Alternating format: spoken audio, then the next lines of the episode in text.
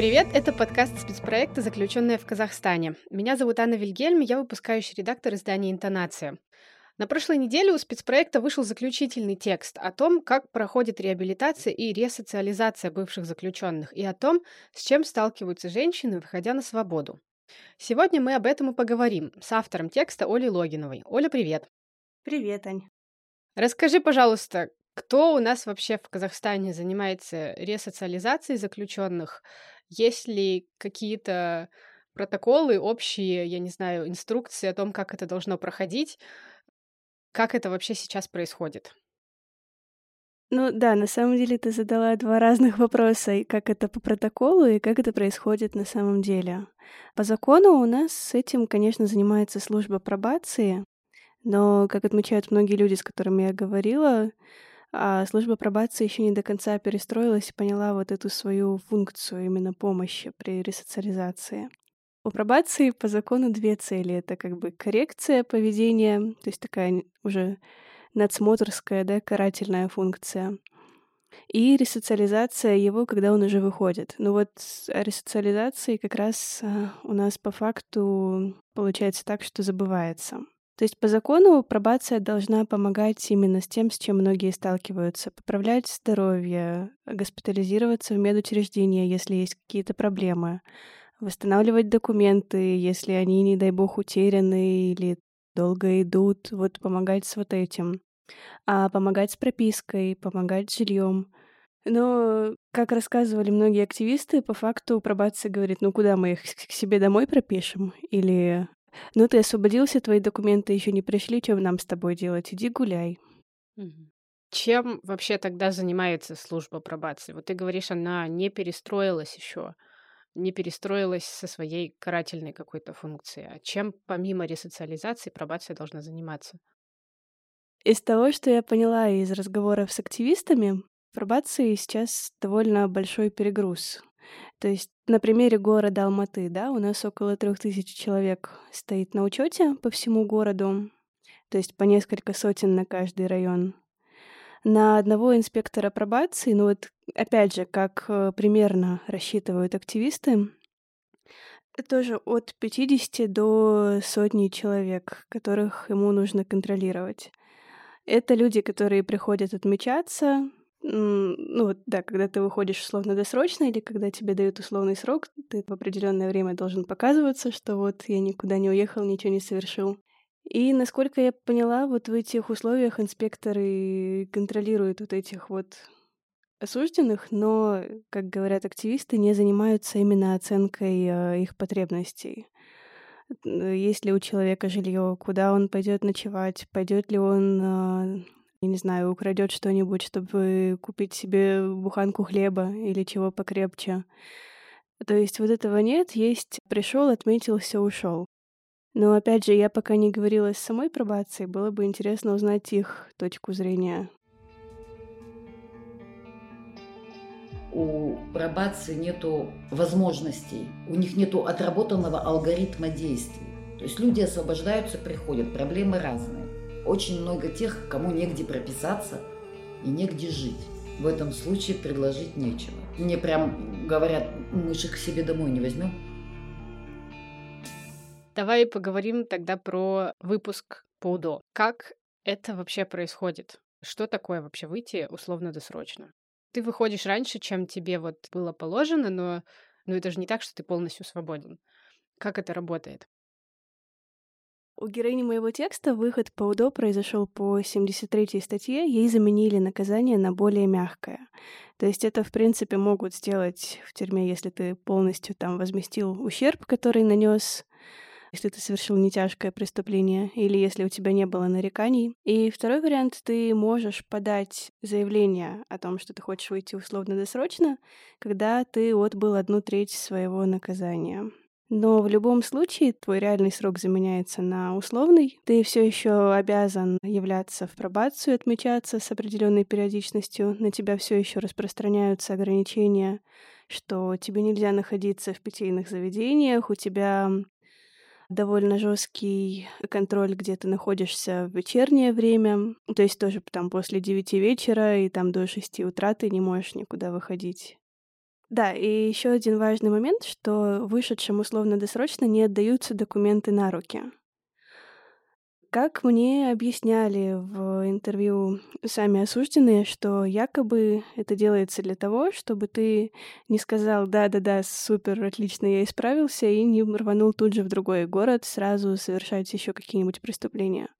То есть тебе говорят, куда ты едешь, в какой службе пробации тебя привлекают, ты едешь, освобождаешься в этот город, и по закону две недели документы идут, и как они приходят, ты там становишься на учет.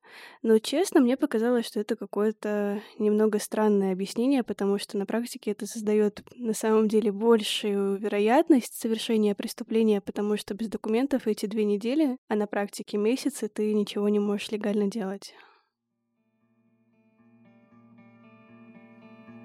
Даже 15 рабочих дней – это много. Человек каждый день кушать хочет. Если ему негде жить, если его на свободе никто не ждет, так ему-то еще спать надо, ему мыться надо, ну какие-то свои, ему на учет надо вставать, ему куда-то ехать, ему фотографии там нужны, там, ну вот это вот все, все, все, чтобы пройти вот это. Даже 15 рабочих дней это много. Это очень много. Человек должен приехал, только пришел на учет, ему должны сразу отдать удостоверение личности.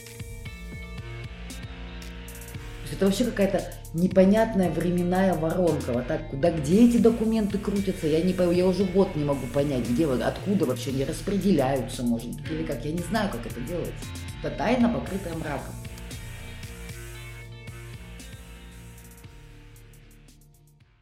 Вот, как раз хотела спросить, смотри, если ты выходишь из колонии, у тебя нет документов, и я вот прям думаю, что оно точно длится больше двух недель, пока тебе отправят эти документы, что ты делаешь? То есть ты не можешь устроиться на работу легально, потому что у тебя нет документов. А пособие, судя по тому, что нам рассказывали героини прошлых текстов, оно какое-то прям супер маленькое и единоразовое. То есть там максимум можешь э, что сделать, это, ну, неделю на него питаться, но ты не можешь не снять себе комнату, никак, короче, ничего сделать ты не можешь, в принципе. То есть либо у тебя должны быть какие-то накопления еще с того времени, как ты сидел в колонии, либо тебе должны помочь родственники, либо ты оказываешься просто на улице и без документов. Как вот в таких условиях искать работу? Да, это большая проблема, и хорошо, если у тебя есть эти родственники или хотя бы знакомые. И да, очень плохо, если нет, потому что, ну, тоже героини текста мне рассказывали. Но это не вошло в итоге в текст. А, ну вот работница реванша рассказывала о том, как она просто шла по улице, увидела пьяного, избитого молодого человека, спросила его, в чем дело. Ему было очень стыдно рассказывать, что вот он освободился, у него нет документов, он с горя напился, его избили, ему пойти некуда, когда документы придут, неизвестно. И это было, ну вот буквально на днях. Вот бывают и такие варианты. Кому-то везет, кто-то узнает про тот же центр комплексной поддержки реванш. И идет, как бы временно проживает там. Ну, все равно на всех, конечно, его не хватит. Конечно, конечно. Вот учитывая вот эту цифру, 3000 человек по городу. Ну вот, говоря о женщинах, Дуис мне дал такой ответ, что из них большинство проживает в собственном жилье, часть у друзей или знакомых, часть все таки как-то на съемных квартирах, и никто в центре социальной адаптации. Я тоже спрашивала, почему так. Работники реванша говорят, что обычно тюремный контингент не уживается вот в центре социальной адаптации, где оказываются бездомные люди, что там какие-то свои идут конфликты. А более того, центр социальной адаптации, он по, по своему распорядку немножко напоминает тюрьму, и люди туда просто не хотят. Потом говорят, что женщины не уживаются в кризисных центрах, да, но туда ты тоже пойти не можешь. Ты должна быть либо уже жертвой насилия, а даже если так, то часто там бывшие заключенные тоже сталкиваются с дискриминацией.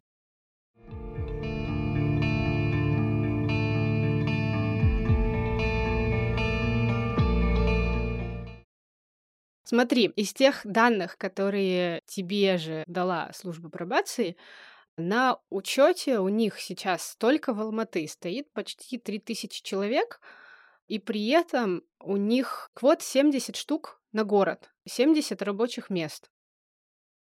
Ну да, да. Я посмотрела, там еще есть 91 место, но там очень широкая формулировка, просто для тех, кто состоит на учете в службе пробации. Но опять, если мы откроем закон о пробации, то мы увидим, что это и те, кому дали ограничения свободы, и те, кому дали условный срок, и те, кто освободился условно-досрочно. То есть огромная каша людей. Ну, все равно, получается, там 160 мест, да? 160 мест на 3000. Причем из того, что там вот ты писала, много мест идут на какие-то производственные позиции, то есть человек должен прям вот уметь что-то делать руками, быть сварщиком или столером или что-то вот такое, да?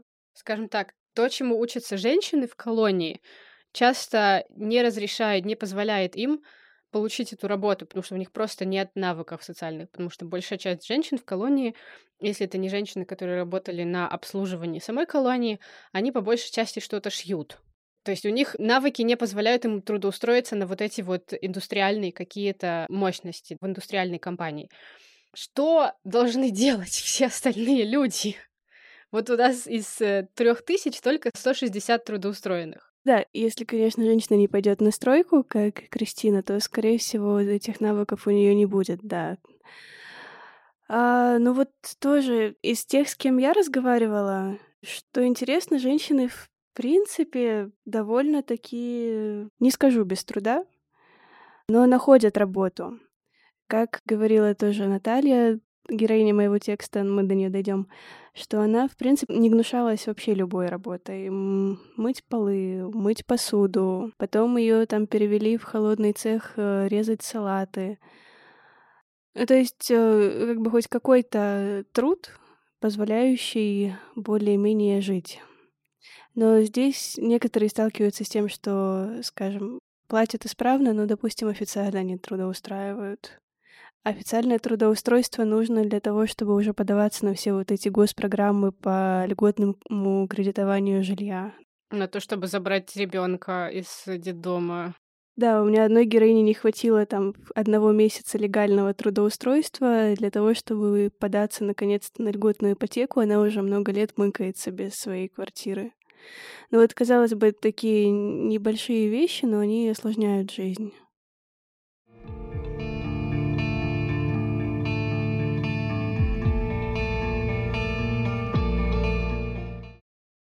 Документы. Такой камень преткновения, который мы с тобой уже обсудили, что документы, которые должны прийти в течение недели, часто идут месяцы больше, и на время вот этого пока ты вот эти документы не получил, ты находишься в таком подвешенном состоянии, потому что ты не можешь сделать практически ничего. Расскажи вообще, что это за документы и на какие выплаты может подать в итоге бывший осужденный после выхода на свободу? Как правило, это просто твой документ удостоверения личности или паспорт, ну вот основной твой документ. И что интересно, при освобождении тебе дают его нотариально заверенную копию. Тебе дают справку об освобождении, что ты вышел из мест лишения свободы. И вот тоже, как говорила героиня моего текста, по идее, это тебе дают, чтобы ты, ну, не был совсем уж бесправным, да потому что нас на улице и арестовать могут, если документ не покажешь, ну, по крайней мере, задержать на несколько часов. И все равно какие-то вещи приходится делать. Но на практике оказывается, что всем нужен оригинал удостоверения, особенно если ты хочешь госпитализироваться в какое-то медицинское учреждение как бы на практике без него тебя не примут. При том, что у тебя могут быть из колонии какие-то медицинские записи, какие-то результаты обследований и анализов. Это все выдается тебе с собой. По выплатам. Есть э, единовременная выплата. У нас она составляет что-то около 50 тысяч, но это по городу Алматы. По области, насколько я знаю, она чуть меньше 40 тысяч. Но, опять же, большая проблема с ней в том, что у многих людей, оказывается, при освобождении оказываются заблокированными счета из-за непогашенных кредитов. Непогашенных по разным причинам. Ну, может быть, сел не мог погасить. Но так или иначе у человека скапливается задолженность, и, соответственно, счет блокируется, выплату он, эту он получить не может. А у сотрудников реванша, в принципе, есть видение, что эту проблему надо решать, есть какие-то предложения по тому, как это можно решить. Все это пока на этапе обсуждения еще даже не с госорганами. То есть будет это какая-то программа постепенного погашения твоей задолженности или какой-то отдельный счет, на который тебе может упасть эта выплата, это все пока что открытые вопросы.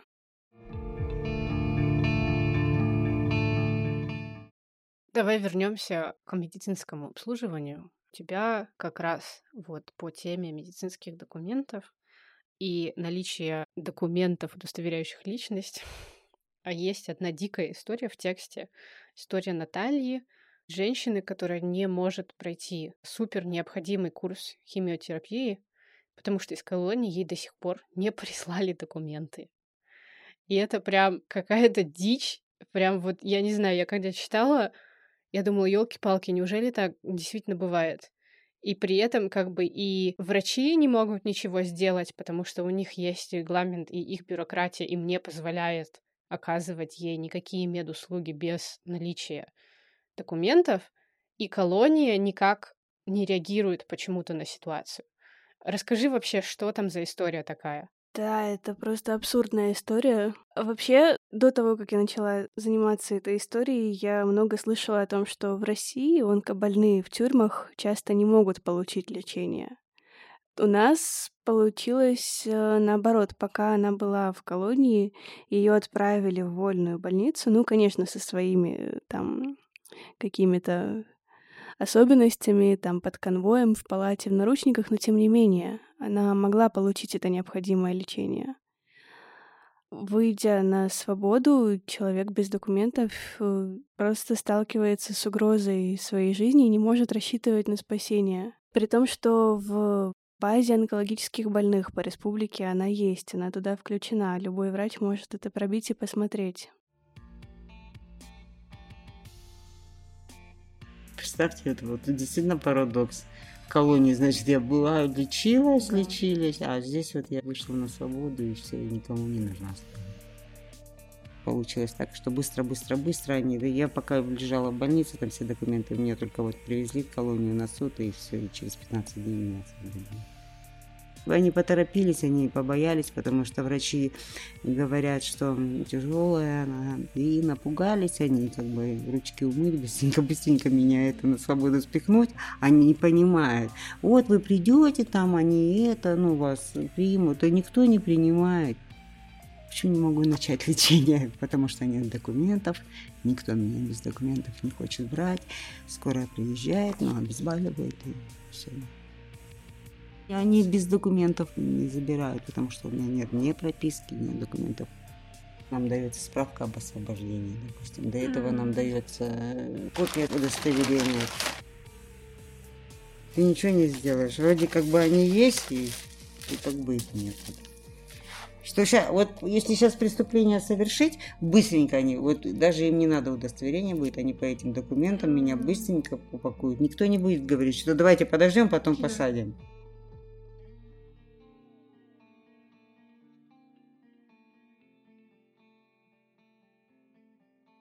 Сотрудники реванша, которые курируют эту историю, обращались и в Акимат, и в больницы, и в КУИС. Нигде не дают какого-то определенного ответа. КУИС говорит, мы отслеживаем ваши документы. Так а документы-то где? Последнее, что я слышала, что они смогли добыть какой-то QR-код, по которому их можно отследить. Но почему-то они так и не отследились. На мой прямой вопрос КУИС сказал, что они передали в Дуис Шимкента, чтобы они разобрались.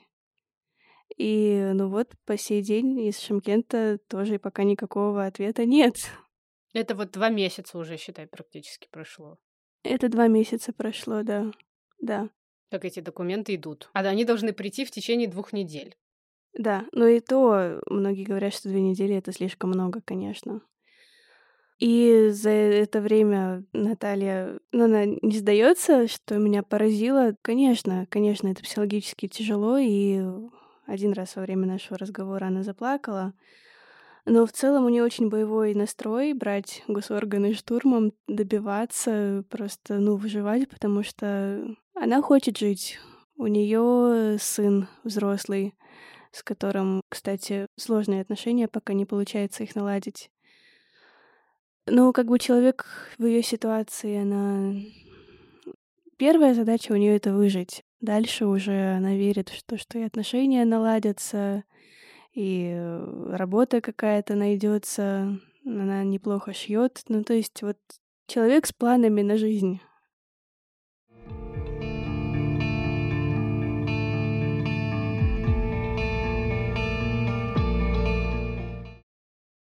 Смотри, психологическую помощь обычно, обычно это я подразумеваю в развитых странах, оказывают не только самим освободившимся, но и их родственникам, потому что мы это как раз тоже обсуждали уже с работницами фонда «Реванш», что изменились родственники, изменился ты, пока ты был в колонии — и в итоге это просто незнакомые друг другу люди, особенно если там сроки большие, то есть нужно заново как-то друг к другу притираться, к друг другу привыкать.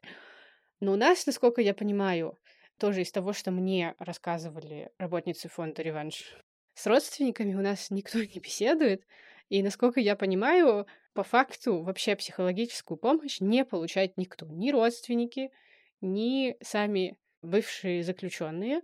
И если они где-то и находят поддержку, то это только в профильных каких-то НПО, НКО, которые занимаются тюремной тематикой. Как у нас вообще с психологической помощью бывшим осужденным обстоят дела? Да, дела обстоят сложно. А, ну вот из разговоров я знаю, что в тюрьмах есть штатные психологи. Как правило, пока все медобслуживание колонии не передано Минздраву, это военные люди, это люди в погонах, это люди в форме. Многие отмечают, что еще будучи там, даже имея какие-то психологические проблемы, ну, сложно довериться системному человеку.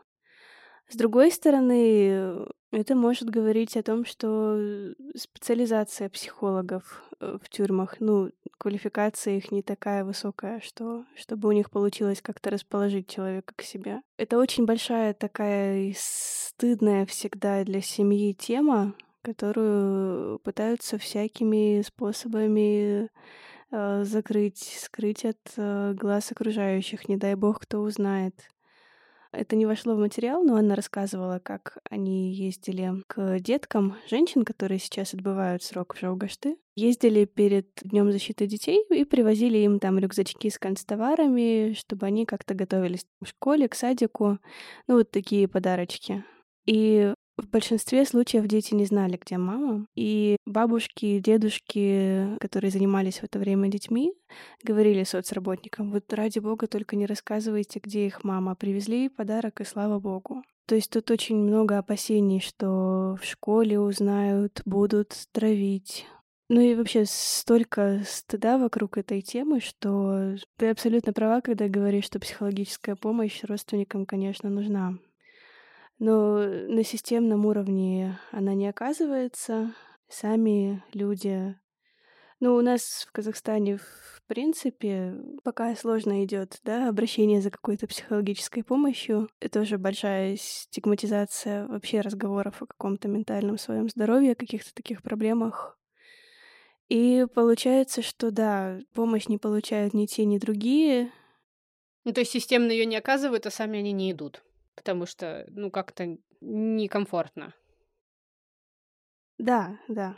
Ну и опять же, ну такие учреждения, как Реванш, проводят какие-то группы поддержки. Я спрашивала, как они проходят. И довольно большая часть времени у них уходит просто на какую-то эмоциональную разморозку, на какое-то раскрепощение, на то, чтобы люди начали как-то взаимодействовать. Это какие-то игры, какие-то тимбилдинги, какие-то усилительные активности, а потом уже разговоры по душам. Как люди, которые вышли из колонии, реагируют на работников в форме, вот когда они их встречают на улице или где-то там еще? Когда выходишь из колонии, все равно остаются какие-то рефлексы. Ну, конечно, это и настороженность к работникам в форме, и Это постоянная проверка. А я надел форму, там и на мне нашивка на месте или нет. А, фуф, ну я же, я же уже на свободе. И Анна рассказывала, как уже освободившись, просто увидев по телевизору колонию и услышав внимание осужденные, они с подругой, которая тоже сидела, просто вытянулись там по струнке.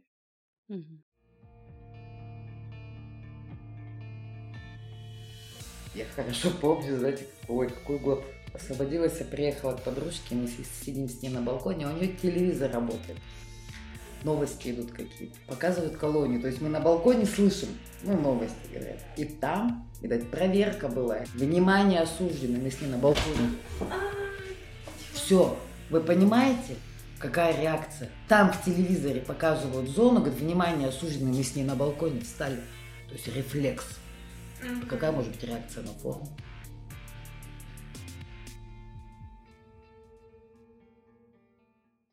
Ну, давай вот тогда на вот этой ноте завершим. Я спрошу, пока ты вот над этой статьей работала, что ты поняла о системе ресоциализации, чего нам сейчас не хватает? Давай вот прям по пунктикам, может, распишем, что там предлагает тот же фонд «Реванш», или что, в принципе, нужно изменить для того, чтобы упростить вот эту ресоциализацию бывших осужденных?